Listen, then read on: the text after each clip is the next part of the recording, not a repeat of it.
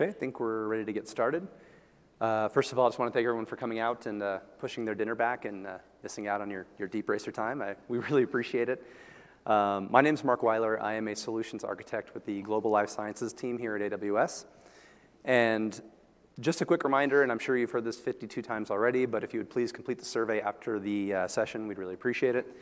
Uh, and also to remind you this will be recorded and posted on YouTube, so you can follow up later if you missed anything. Um, so tonight we're going to talk about medical claims data, and every time you have an interaction with a healthcare provider, a claim's created. Now you can imagine that gets to be a pretty big data set pretty fast, right? And a company like Change Healthcare can process billions of, uh, of claims, and this leads to a large data set. Well, this large data set also has a lot of relationships, right? Provider, demographic information, that sort of thing. And when you have a large data set like that with a lot of relationships, and that's a place that Amazon Neptune, fully managed graph database, really shines. So here tonight to talk about uh, their intelligent healthcare data platform is John DeMastri, Senior Vice President, Platforms and Analytics at Change Healthcare. John?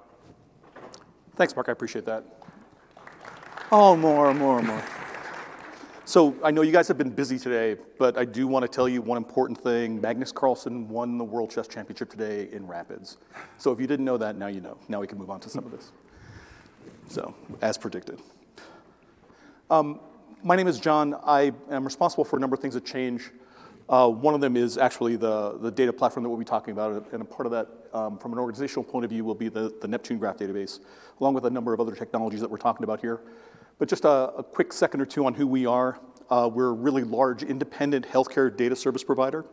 Uh, we talk to uh, 900,000 independent physicians. We have about 14 billion claims a year come through our systems at different times. We're, uh, the independent part of this talk is, is really a unique space for us. I think there's, there are other providers and other network providers uh, that are either bound or working with, uh, closely with other uh, stakeholders within the system. And I think being independent gives us a little bit of a, a distance that allows us to act a little bit more independently. So we cover everything from uh, pharmacy claims to independent claims, or clinical claims to uh, uh, billing and other services. Um, but one of the things I want to talk about is claims data, primarily today. And the key element here is the definition of what claim is. And the reality is, is it depends. Um, there are many, many stakeholders in dealing with this process. And if you look at this cycle here, when you go and talk to uh, your primary care physician, they may end up with a diagnosis, you may get referred to a specialist. All, at every point, when you touch some element of the healthcare system, there are claims information that get transmitted and sent.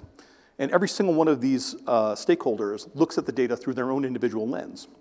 Uh, while the patient views this as, well, I have to have knee surgery, and they talk to four different specialists, and they have uh, pharma associated with it as well, and maybe a month later there's audit detail that, that comes in through it, from each of those interactions is a, speci- is a specific transactional uh, interaction that focuses primarily from the patient's view on getting well, and from the provider's view on getting well from the clinical point of view, but also getting paid to make sure that services are rendered for uh, a reasonable value. And one of the things that allows us to be in a decent position to handle some of this information is about two thirds of all the interactions that, are, that happen through uh, the healthcare system today, we see at some point in the interaction. So about 70% or so of all the claims uh, end up at some point through our world. Um, and so, as I mentioned, there's a number of independent systems here, and handling at this scale is a very difficult task. And the three independent processes that we're showing here are typically things that would happen in series in a typical uh, uh, clinical incident. The first thing that happens is you may have a, an x-ray taken and it would go through an imaging workflow. We have uh, the technician that would actually take the x-ray, it would be sent then to someone to read it, and then the results would get sent back to your primary care physician. At a separate point then, the payment for that process would occur. The payments process would uh, receive the claim, would go through the provider, and then an actual payment would get issued. And then at a third point later, when we're reviewing potentially the, the value that, for the care that was provided, or maybe we're looking over the overall uh, value that a particular set of providers or a, a population might have, there would be an audit workflow that takes a bunch of claims in and then tries to come up with details around those things at a broader view. Each of those are independent workflows, but they work on the same underlying subset of data. And so there are a number of things downstream that constantly have to interact properly for this to work, prop, to work effectively. Uh, and that's one of the things that, that we're trying to build here to take care of that. Uh, these disjointed processes require specific data flows to work correctly. At every point where there's an interaction between the, the different systems, there are touch points where not only humans can frequently have to get involved, but also simple things that you would expect in normal large-scale processing data sets. Things like uh, workflow IDs, uh, claims processing IDs, um, the taxonomy around diagnosis codes and other things like that end up being unique to the underlying system. And I'm sure many of you all are aware of this. Uh, as you build large systems that interoperate together, we either have single sets of domains to rule them all, or we have disjointed domains that we need to have to find a subset that we can work against. And every one of those transition points allows for the potential of a mismatch or an error. As an example, if, uh, if my x-ray technician doesn't put the middle initial in for, a, uh, for my name, it may not match correctly to the payment, and that's a disjoint kick that has to be uh, resolved by hand. So the system that we're describing here is uh, intended to manage many of these interaction points, primarily by putting claims into commonalized forms, but also by taking care of the overlap and disjoint uh, taxonomies, uh, within, especially within identifiers. So the problems that we're trying to solve here are to improve overall transactional efficiency. As I said before, we have about a million or about a billion and change claims a month. It's about 13 billion claims a year that come through our system. Any small improvement in transactional efficiency gives us tremendous uh, overall benefit to the system. Uh, we're also trying to get to systems where we have a common set of taxonomies and languages that allow different lines of business to be able to communicate effectively when they're talking about the same thing. As we're talk about many of these kinds of situations, as a payment provider, they may care about a small subset of the claims information, and they may care very greatly about the actual uh, provider or payer that's getting the, the payment. But we want to be able to put the whole thing into context so that when we look at uh, from the patient's point of view or from the payer's point of view, we have a consistent view of the information. And having the ability to do this more holistically allows us to shake out data and match and find claims and information, even where it's less uh, relevant, or not less relevant, but less visible within the actual claims value. Because we can match it to data that allows us to put it in context and get better view all around. And then the bottom line for large data sets is we can get better analytics out of the whole thing. So the method that we're using here is to take these transactional individual systems and place them into a much larger context that allows us to get a holistic view of this process. I have it hierarchically listed here from a patient's point of view, and typically that's the way we'll view many of these things, where we have patients and then clinical data that's associated with specific actions that's taken on behalf of the patient, and then perhaps payment data that's associated with the clinical data. But you can imagine the way this uh, graph is drawn, you can take any of the objects here and shake it out to be able to get the clinical data view or the payment view, and be able to look back at the individual payment or, or patient view for a lot of this stuff. Uh, the actual transactional information is still tied back to the underlying data source, so we never lose the audit trail on many of these things, but it allows us to put it within a broader context that allows us to serve the specific stakeholders that we need holistic information about, whether it's the patient, the plan, or the provider. Uh, integrating many of these systems together before we do final processing also allows us to get much more uh, holistic benefits to both the provider and the payer, as well as just the patient. We get claims processing that happens uh, significantly faster. We get better patient matching, which means less rework overall. But it also means that, importantly, we can get many of the manual steps out of the process completely and allow for these matching, payment, and uh, transaction handling steps to be automated. So one of the advantages downstream uh, is that we allow, with a model like this, to get application developers to be able to put systems into channel much more quickly. We have a common abstraction over many of these systems that reduces the number of stacks that we have independently. So there are uh, Change Healthcare and the legacy systems that it was a part of are an amalgam of a number, just like many other uh, large companies, it's an amalgam of a number of uh, smaller companies, and each of them have their own way of, of doing lots of this work. By taking things like the network clearinghouse and putting a common abstraction over the top of it allow us to take a number of clearinghouses, maybe half a dozen or more, depending on how you define them, and uh, treat them as a single logical entity for handling so that applications, uh, analytics contexts, and other things that map data specifically across and between existing lines of business only have to talk to that one common engine and taxonomy. And it allows us to take uh, many of the things that we do from a processing standpoint and uh, uh, remove uh, the dependency on some of the things that happen in more of a real-time context. So when you think of a pharmacy context, when you're standing at the pharmacy and you've, uh, you've made the request for payment, they go out and check your eligibility in near real time. Uh, obviously, putting data into a lake and processing at that point would not be able to handle those kinds of things efficiently. So what we try to do is separate the things that have real-time uh, SLAs and requirements, especially the ones that are under a second, from the things that have much longer SLAs. And it allows each of those teams to focus on their core uh, competencies, which has been a problem over time, where we have teams of, of developers that are responsible for some real-time things, some transactional things and some analytic cases, you end up with uh, not necessarily the best of breed in any of those system designs. So uh, how do we actually do some of this? Uh, the core of what we'll talk about for most of the rest of the talk is the Intelligent Healthcare Data Platform, which is our way of abstracting around the, uh, uh, the process flow and the information flow through our systems. And as you start to look at this, uh, you'll see that we have kind of the four common sets of things that you would expect in many of lake processes. We have ingestion on the right, egress, packaging, and delivery on the left. And then uh, lake storage in the center and a data processing tier on the, in the right center. And uh, is actually in the audience, the guy that wrote this original diagram. I should have taken the watermark off, but it worked out okay. Uh, what I want to talk about here is each of these stacks in a little bit more detail and uh, determine exactly why we picked both AWS as a partner to build this stack, but also why the process itself, I think, improves our overall delivery and time to market. Um, it's important to note that we built most of the architecture before we decided what platform we were going to be working on. We had uh, a number of relationships with cloud providers, and it ended up, after we looked at kind of how we built this, that AWS was the right fit for the majority of what we were trying to do, and it, they've been a great partner as long as, uh, as we've been uh, going down this road together. So from an ingestion point of view, we have a number of sources here that really need to be harmonized at rest. And what I want to be able to, to, let you understand is the data platform is intended to capture all the things that, that you'd expect to be able to capture on a platform like this. We have lots of data that comes across from a, uh, uh, a batch point of view where we get either FTP or other files. Uh, we have other systems that come in more interactively, as I mentioned before, like the, uh, uh, the pharmacy and other interactive models that come in, in with a SLA of kind of mid real time. And then we have truly real time operations where the network ingestion and operations have to happen in an SLA that, that precludes us from really doing all our formal normalization work uh, before we put it at rest. And you can see the number of technologies that we have here that help us with this. We have S3, obviously, is our uh, native storage element. Uh, Kinesis and Glue are, have uh, been, uh, Kinesis, I should say, has been using for the interactive and real-time work, Glue for transactional work, and then obviously the uh, EC2 and gateway work for relevant pieces within this.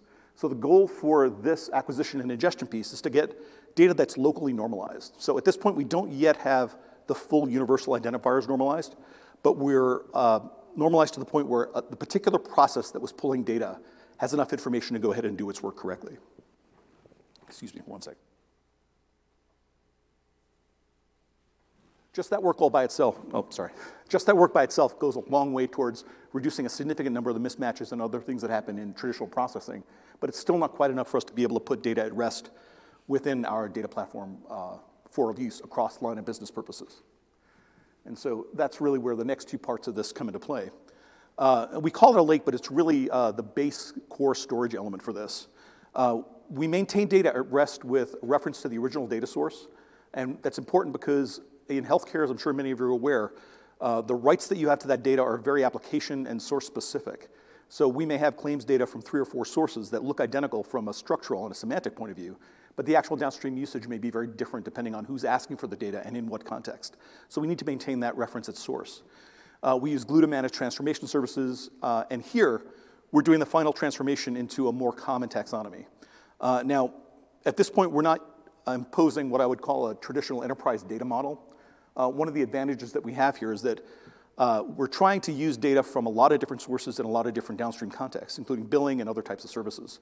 Um, imposing a single data model onto all of this data, onto billions of claims and uh, similar numbers of payment data, uh, would, would be pretty futile.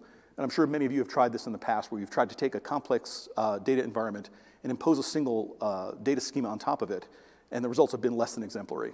Uh, what we've tried to do here is we take data, catalog it to the type of data that we have, and impose internally what we've been calling a query taxonomy to be able to get the data out that everyone should be able to expect in a claims context or in a clinical context or an imaging context as an example, but yet still have the remainder of the attributes that may not be mapped to the core taxonomy so that an application can pull out all the information that it requires at execution time to be able to start to say, okay, I can see the 30 attributes that are the core part of the claim, but I need uh, the typical attribute I always use as my random one is left-handedness.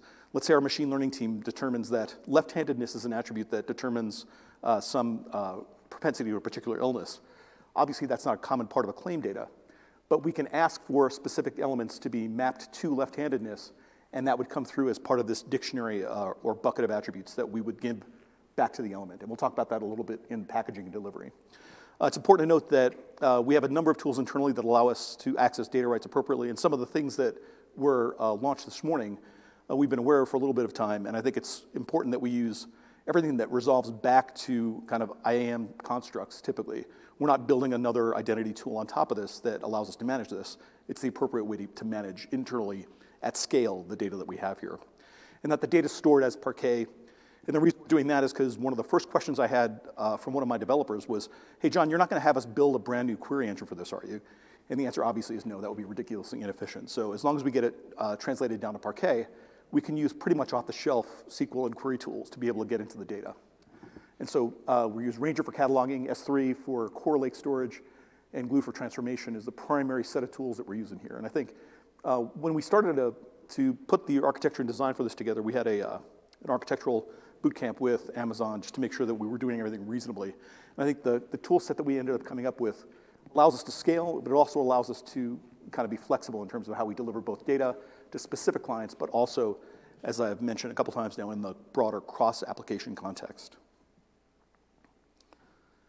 So the processing system is where we actually put the data at rest in capitals, like it really at rest. And we do three typical types of jobs to be able to make sure this happens. One is here's where we do the actual normalization of raw data from the format that the application ended up wanting to the actual uh, core query taxonomy piece that we share across uh, line of business boundaries.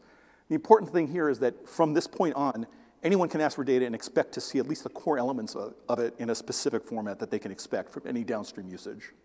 Uh, the second and third elements here are the, the pieces that really matter from the, the large scale data transaction processing perspective. This is where we get rid of all of the local identifiers and replace them with global elements. This goes for patients, uh, payers, providers, uh, but it also goes to the things that end up making semantic context useful within the data, such as uh, whether it ends up being diagnostic codes, um, any other global taxonomy that makes sense within uh, a particular uh, mode of uh, kind of clinical delivery or within imaging, they have their own sets of taxonomies that we're trying to provide uh, common global identifiers for. Um, the value here is that the data that we have, again, that isn't specific to a particular application is still retained so you can pull it out. But the things that should be normalized end up staying normalized. So um, the typical example would be that if I ask for a query of patients that have a specific diagnosis code and a specific time frame and a specific geolocation, we can ask that using the common query taxonomy pieces. But then again, as I said, if uh, we have certain specific attributes for a subset of those claims, like left-handedness is a good example, they would still be returned back to the query and they would not go through this normalization step.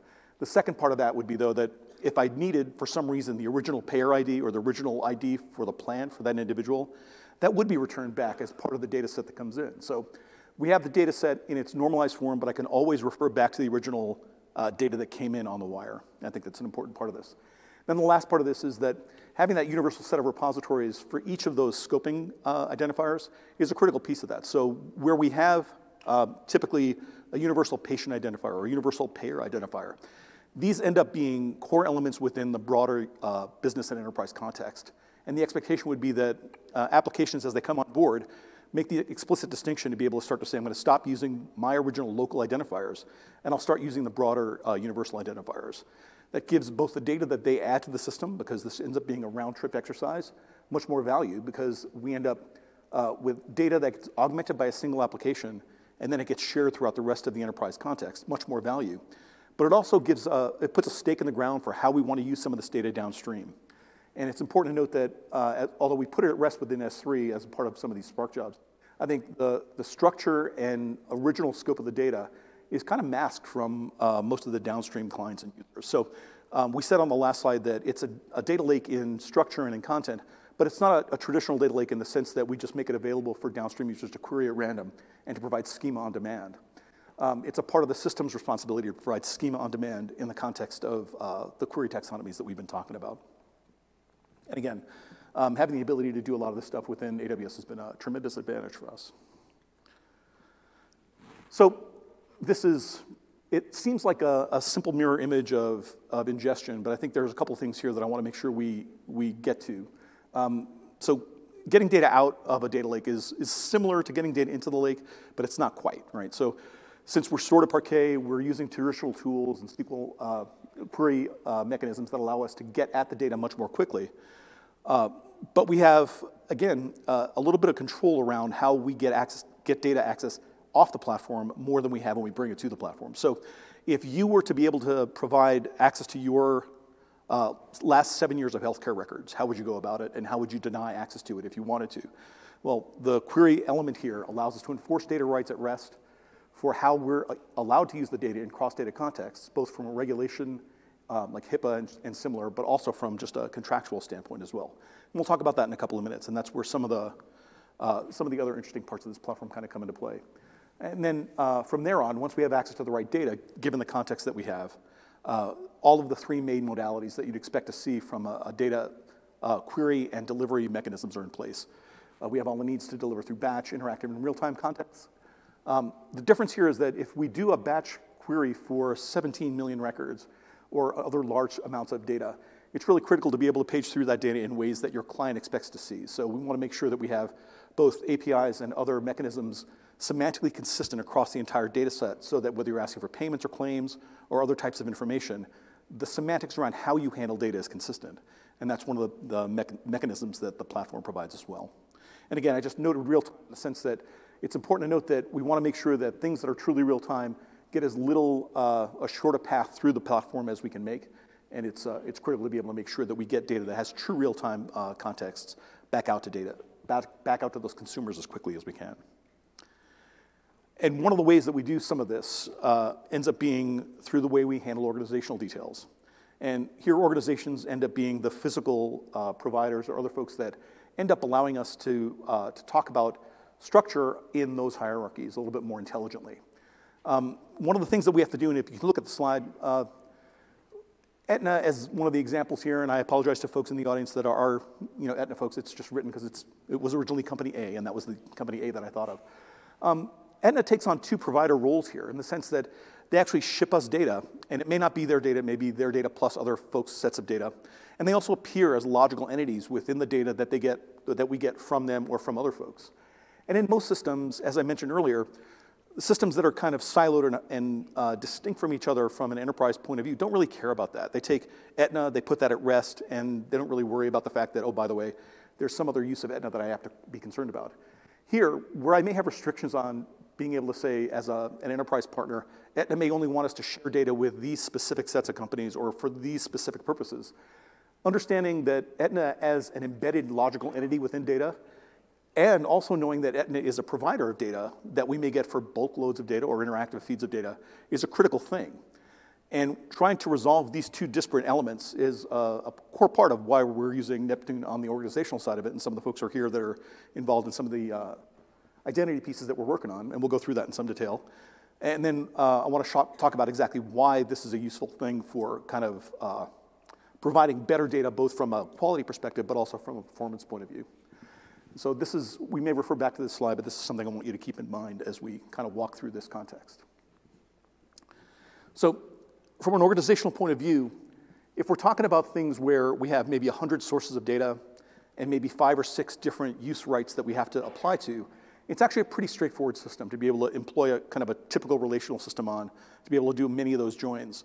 When we're talking about thousands and thousands and thousands of uh, data sources, each of them may have maybe 50 or somewhere between 10 and 50 different contractual uh, clauses determining how I can use their data outside of the original purpose of use, and then being able to tie them specifically to uh, kind of the organization and role of an identity that we're getting from a third-party user coming into user applications, all of a sudden resolving those joins at runtime ends up being a very computationally difficult problem. So if we're thinking about maybe a, a thousand organizations, a thousand different data sources representing them in maybe a hundred different applications, all of a sudden for every single query, since we can defer rights across line of business boundaries, we may have to do 100 million different resolutions of data rights for every single row of data that we want to be able to, to uh, feed back. And to be able to do that in traditional relational source, especially from the organizational point of view, just really isn't feasible. And I want to make sure that we talk a little bit about why. So we talk through some of this. I think most of the, the breaks that we're trying to do here, in each of the, uh, like a traditional relational scheme, each of these verticals here ends up being kind of a join to uh, a different set of tables. And while a couple of tables ends up being not a big deal for small numbers of data, in our case, there ends up being a little bit more of a problem to that.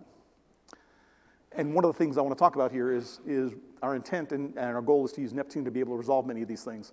Instead of starting at the organizational level uh, or at the individual level, inferring the organization from the identity context, and being able to run through a rights table to determine all the rights that they have for every single table or data source in the query. What we're doing within our uh, intelligent uh, and access management system is taking a, a relational approach to this where we can structure the organizational tree as a graph within Neptune.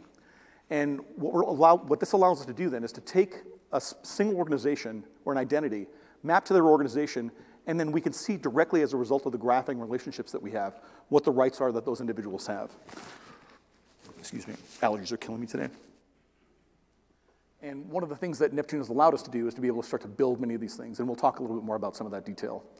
Uh, but the key here is that we've sub-segmented the problem into determining exactly what data do I have rights to see uh, based on the data source of who originally provided me that information at the start of the, the process, and we've decoupled that from the actual execution of the SQL query. By the time I get to the traditional SQL query, I can, I've already uh, have the identities of the data sets that I'm allowed to be able to, to make use of, so I can optimize the query appropriately downstream from that. So that's a little bit separate from this.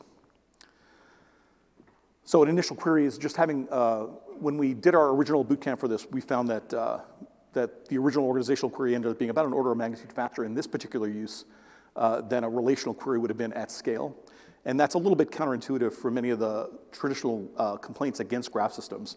But I think one of the things we've been trying to do is be able to focus exactly what the relationships end up being so that once we have an entity, we can quickly get down to the, uh, uh, the individual that we have.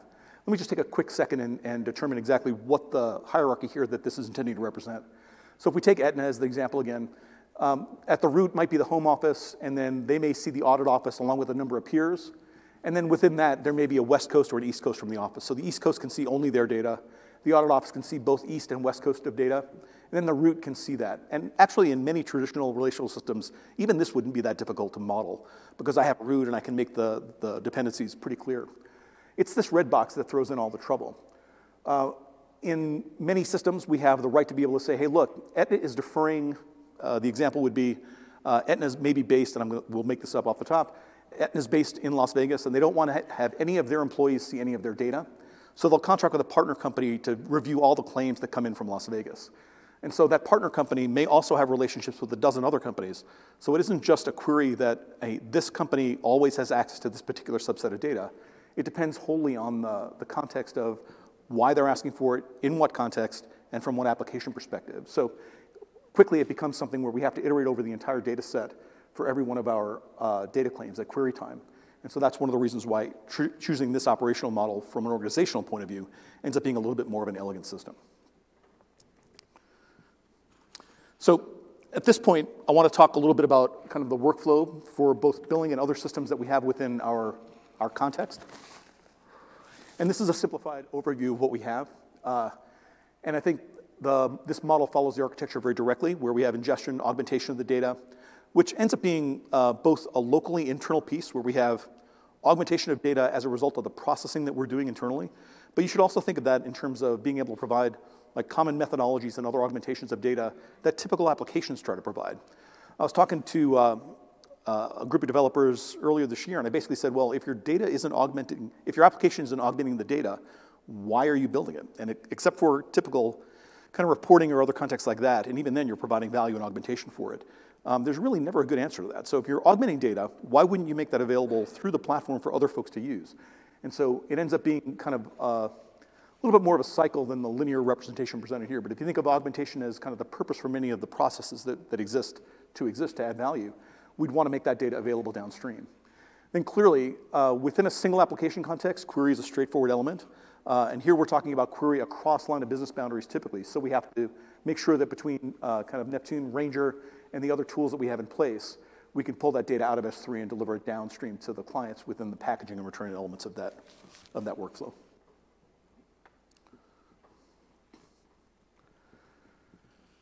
So I want to give a couple of examples to show kind of how this is actually providing value for what we're trying to work on here. Uh, within our payment integrity business, uh, which is basically a fancy healthcare-based way of saying audit, uh, we have a number of uh, very specialized individuals that have skills in determining whether a particular clinical set of facts was either appropriately handed, handled or not. And while there's a lot of work going on, including some of the, the work within uh, kind of some of the SageMaker work that, that's been released recently by Amazon, to automate much of this stuff, and we'll talk about a machine learning example in a couple of minutes. Uh, the reality is, is that for the next couple of years anyway, probably for the, for the near-term foreseeable future, uh, these specialized humans are kind of the limit to how quickly this business can grow. And the example here is, is pretty interesting because when I came on board to change healthcare about two years ago, two and a half years ago, uh, this was one of my first projects to be able to start to work on. And it became clear that there was a number of uh, hand-coded rules that have been put in place over the last 10 years or so. There were probably 100 man-years worth of efforts to maintain these rules over time. And at a pure just check of the usefulness of these utilities, one of the teams uh, did an A-B test to see exactly what the value of those rules were. Uh, and the goal of this is to put high-value claims in the auditor's hands so they can turn around uh, the highest dollar value per claim that they work. And so the rule selection mechanism is very critical in terms of making sure that they see the right elements. And you know, the experts that have hand-coded the rules, so you know, we're, we're about as, as knowledgeable as we could be for this. It turned out that when we compared them with just chance rules, so if we had a million and a half claims that we were going to pick one out of or a thousand out of, we would say, okay, a random chance of one in 10,000 goes through to the auditor's claim. And it ended up being that the, the hundred or so man years of rules were actually no better than chance at, at resolving which one should be in the claim. So what we did was we simplified dramatically the amount of rule selection that we had. We made a much broader data set available for them to select from by having this data that was typically not available to them and putting it in the, the claims reference to be able to better select which claims got pulled into the optimization process. And then the first version of this actually ended up doubling the revenue on the same number of staff that we had. So being able to make broader sets of data available, transforming it and making it available to the, the application showed a, a, very, very significant value without any real uh, incremental cost to the, to the business outside of establishing the system at this point. And again, uh, the tools we primarily used for this were S3 at rest, Glue for transformation, and Ranger for cataloging and selection for a lot of this. Although uh, I think the very first version of this was prior to us using Ranger. Uh, the machine learning example that we talked about here uh, is one of, it's kind of a meta example, and the next example we'll talk about this is similar in that it, it works across the process. Um, prior to having larger data sets available to deliver to machine learning teams, uh, they had a twofold problem. One was to get data, and the other one was to make it usable within their data uh, modeling context. So they typically would have to go to a number of my directs or, or our peers, maybe half a dozen or more, uh, get a data set, and all of you are technologists. If someone says, hey, we're going to try to do something that has a lot of value, can I get data from you? The answer is going to be yes. Uh, so they pull that data in, figure out a way to normalize it, uh, and then, oh, by the way, after the fact, they had to check to see whether they actually had right to use that data. Uh, and many times they'd have to go all the way back to the paper contracts, which is a problem for a lot of this stuff. So our CTO calls this turning scientists into plumbers because it takes a group of very, very highly skilled individuals and makes them route data uh, for a living, uh, which is not something that we really ought to be having them do. Moving to a common platform allows us to be able to uh, allow that team to effectively say, select start from claims within a given app context, have the data rights controlled appropriately, and have the data set returned to them already normalized and already uh, in a usable format so they can get their data model, uh, uh, they can get their model trained more accurately and more quickly uh, than they would in the manual context. And so getting data to an operational form is, is much, much quicker, and we've already had significant advantages in, in order of months to be able to get data uh, in terms of a shorter time flow for the earlier versions of our, our platform. So once we've gotten data into this, we've let data, uh, the machine learning teams operate on it.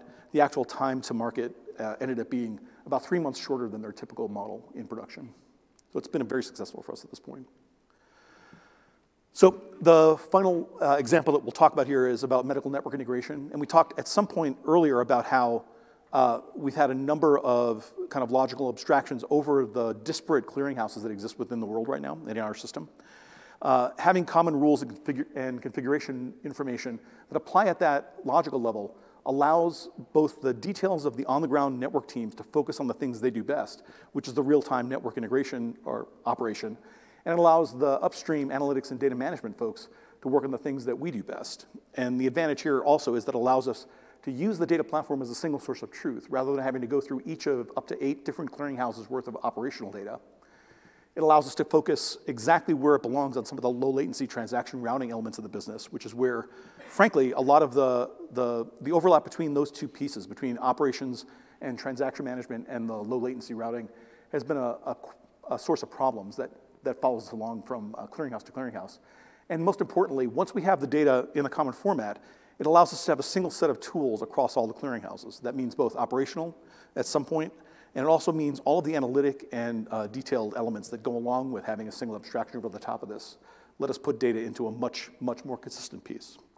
So this is a big win both for the folks that have to run the network, the folks in my role that have to deal with the downstream data that comes out of the network, but it's also a big win for the business because they get much clearer view of analytics on top of all this information in a consistent form that allows us to, to add value much, much earlier in the process.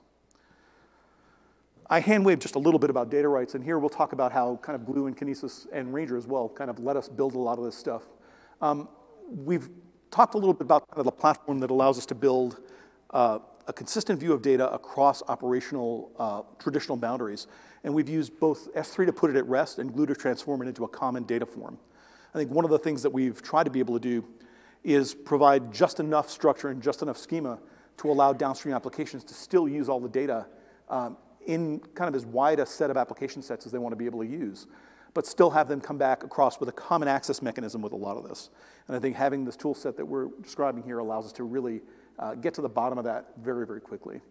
Uh, between having uh, a common approach to how we store data at rest, a common approach to how data models are applied on top of the data at rest, and how access rights are enforced by both the system, but also the organizational structure that we've put together uh, around this allows us to have a consistent view of data in, in really any of the line of business context that we need to get data out.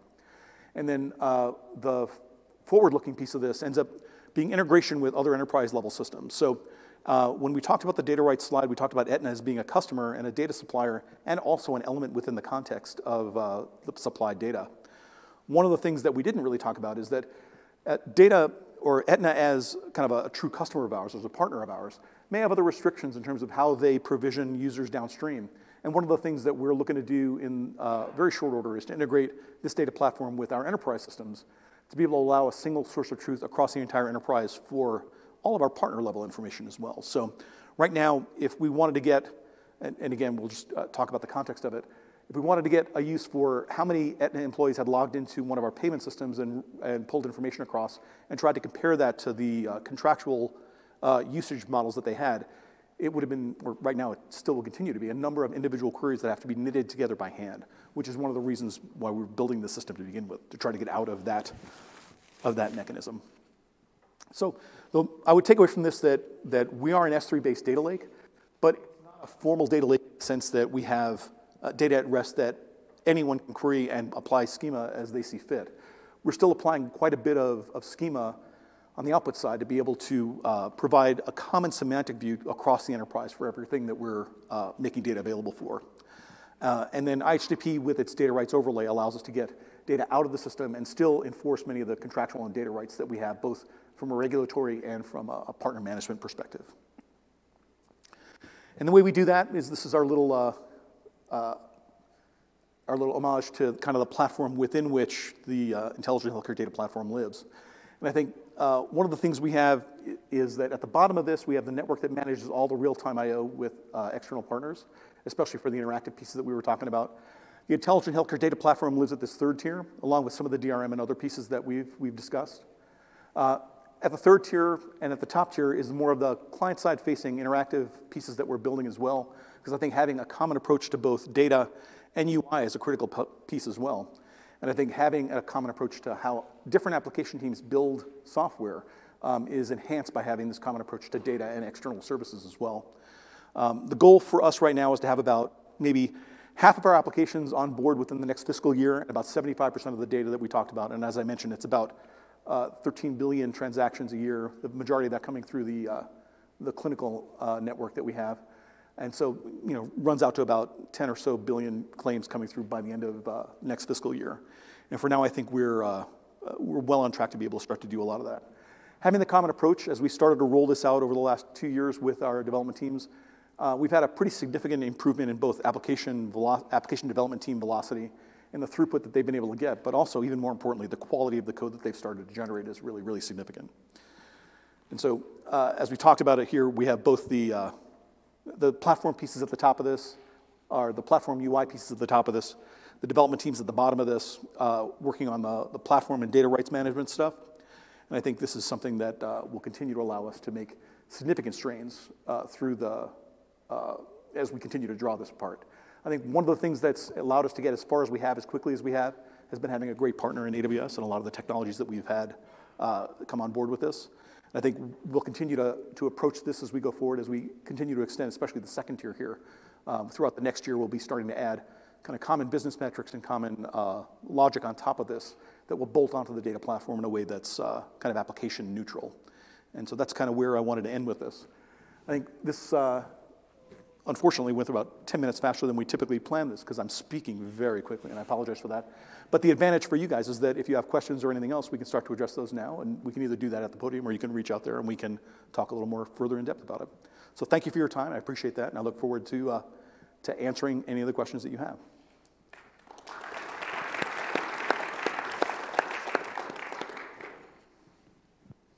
Everybody shy? Well, just come up if you have questions and we'll talk about it in person. All right, thank you so much. Mm-hmm. Oh, please go ahead. I see you now. So this is a question about, about Neptune and the structure that you went with. Whether you went with Gremlin or SPARQL or EF, and what, you know, what drove that decision? What, is it the type of data that you had, the sort of natural structure, the type of, any kind of questions to ask of the data? What, what brought you down that path? So for us, the, the real approach that took us away from relational was the way in which we needed to use data at kind of data rights management time. So it was specifically the relationships in the organizations that we had. So that's really the approach that we have. And I can get you more detail about the specific implementation work. But the, the real higher level uh, problem that led us down that particular path was that just a relational structure would not have been as efficient.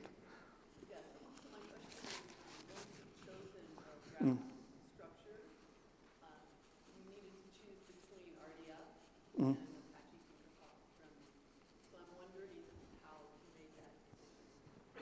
Uh, we can, uh, I have a couple of the architects here, and we can talk about that in more detail after this. Okay, all right.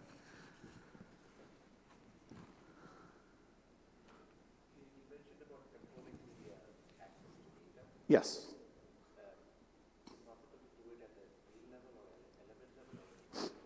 Um, So kind of a traditionally row or column level access, right? So uh, the, the traditional access rights that are implemented by the system are both row and column based at that point. There are lots of columns that end up being either PHI based or otherwise restricted from that point of view. So we have attributes that allow us to tag those elements in that way. Depending on the access, depending on either the restriction that's in place. So if it's in, uh, restrictions in place from a regulatory perspective, we will limit that globally. If it's just from a, a single source restriction, we may have to filter it for individual records as we go through there. But it is possible to, to control both at the row and the column level.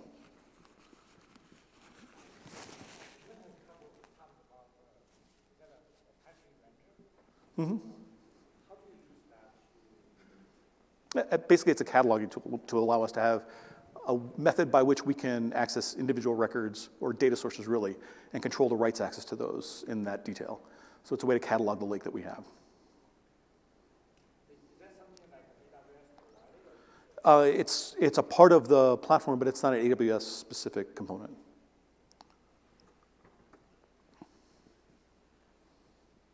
Oh, sorry.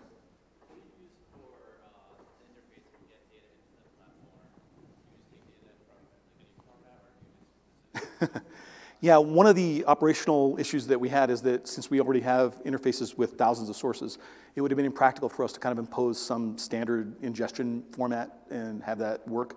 So we've tried to, and that, that was why the distinction between kind of the first and the second tiers in the architecture is so critical.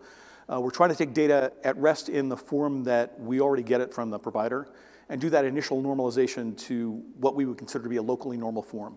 So it has to be semantically complete, but it doesn't necessarily prescribe to, subscribe to our, our final at-rest query taxonomy yet.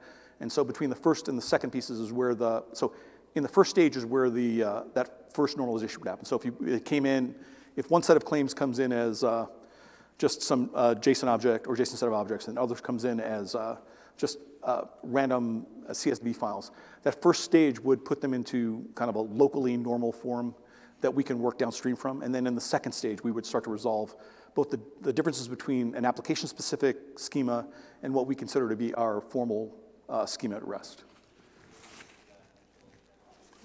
Say again?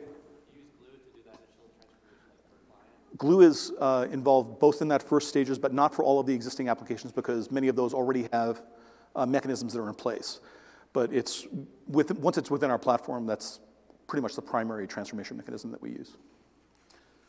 Oh, I'm sorry, one. Uh, So what, what are the, the query engines that, that you're using, uh, for interactive or documenting with that amount of data? What, what are you using, what kind of performance? Well, it, again, it depends on the, uh, uh, Presto is a primary query engine that we're using to get into a lot of this data. And the performance of the actual data, the performance of the actual SQL engine isn't as much dependent on the, the, the engine itself. It's how we pre-select to get to the data that you're allowed to see. And then the formal data is a little bit easier to query through at that point. But we can, uh, actually, a couple of the architects are sitting right behind you if you want to get into some performance details. So we can talk about that in more detail. looks like uh, you you actually have multiple different, uh, what we call payers, uh, different types.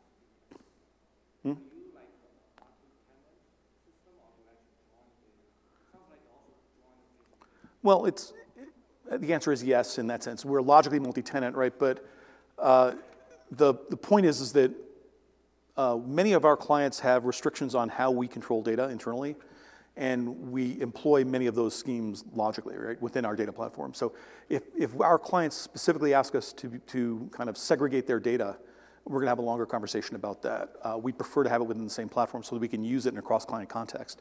Now, many of the applications that we use for, uh, especially analytics purposes, require kind of anonymization or other de-identification of data. And one of the things we do with pretty much all data that we have coming across is we have the raw version of it that are used in the local application context, and then we have a de-identified version that we end up using for a broader analytics context, and we use both of those within that space. I'm sorry. Uh, well, in the sense that both, right? So in the initial form at rest on lake, it's, it's segregated, and then it's mastered for downstream analytics usage. So pretty much everything, if we cut everything off from the, the initial placement at lake, you could consider it uh, segregated. But we do, I think mastering is an important part of the value of what we add for a lot of this data. Mhm.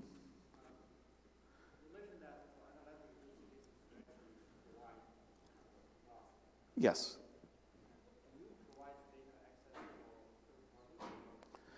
Uh, well, again, that depends upon the line of business, but one of the things that we are respectful of, and one of the reasons why the data rights application piece is so critical, is that for some use cases we're, we really can't share data across line of business boundaries.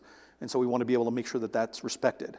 Uh, for other information that we are allowed to share, especially in aggregate form, we can share data across line of business boundaries, and that's actually one of the purposes for this data platform, is to be able to do exactly that purpose.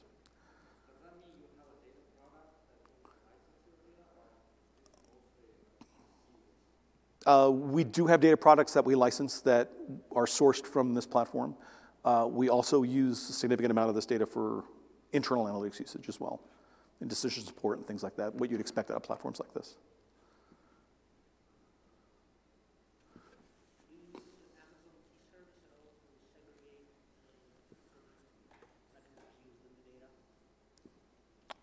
That's a really good question. Uh, the key services, I'm, I don't think we, use key services. Yes, I'm, the, I'm getting the definitive answer of yes, we are using key services from my architect over here. Any follow up to that or? Oh. Hmm. Okay, cool. All right, thanks, folks. I appreciate your time. We're close.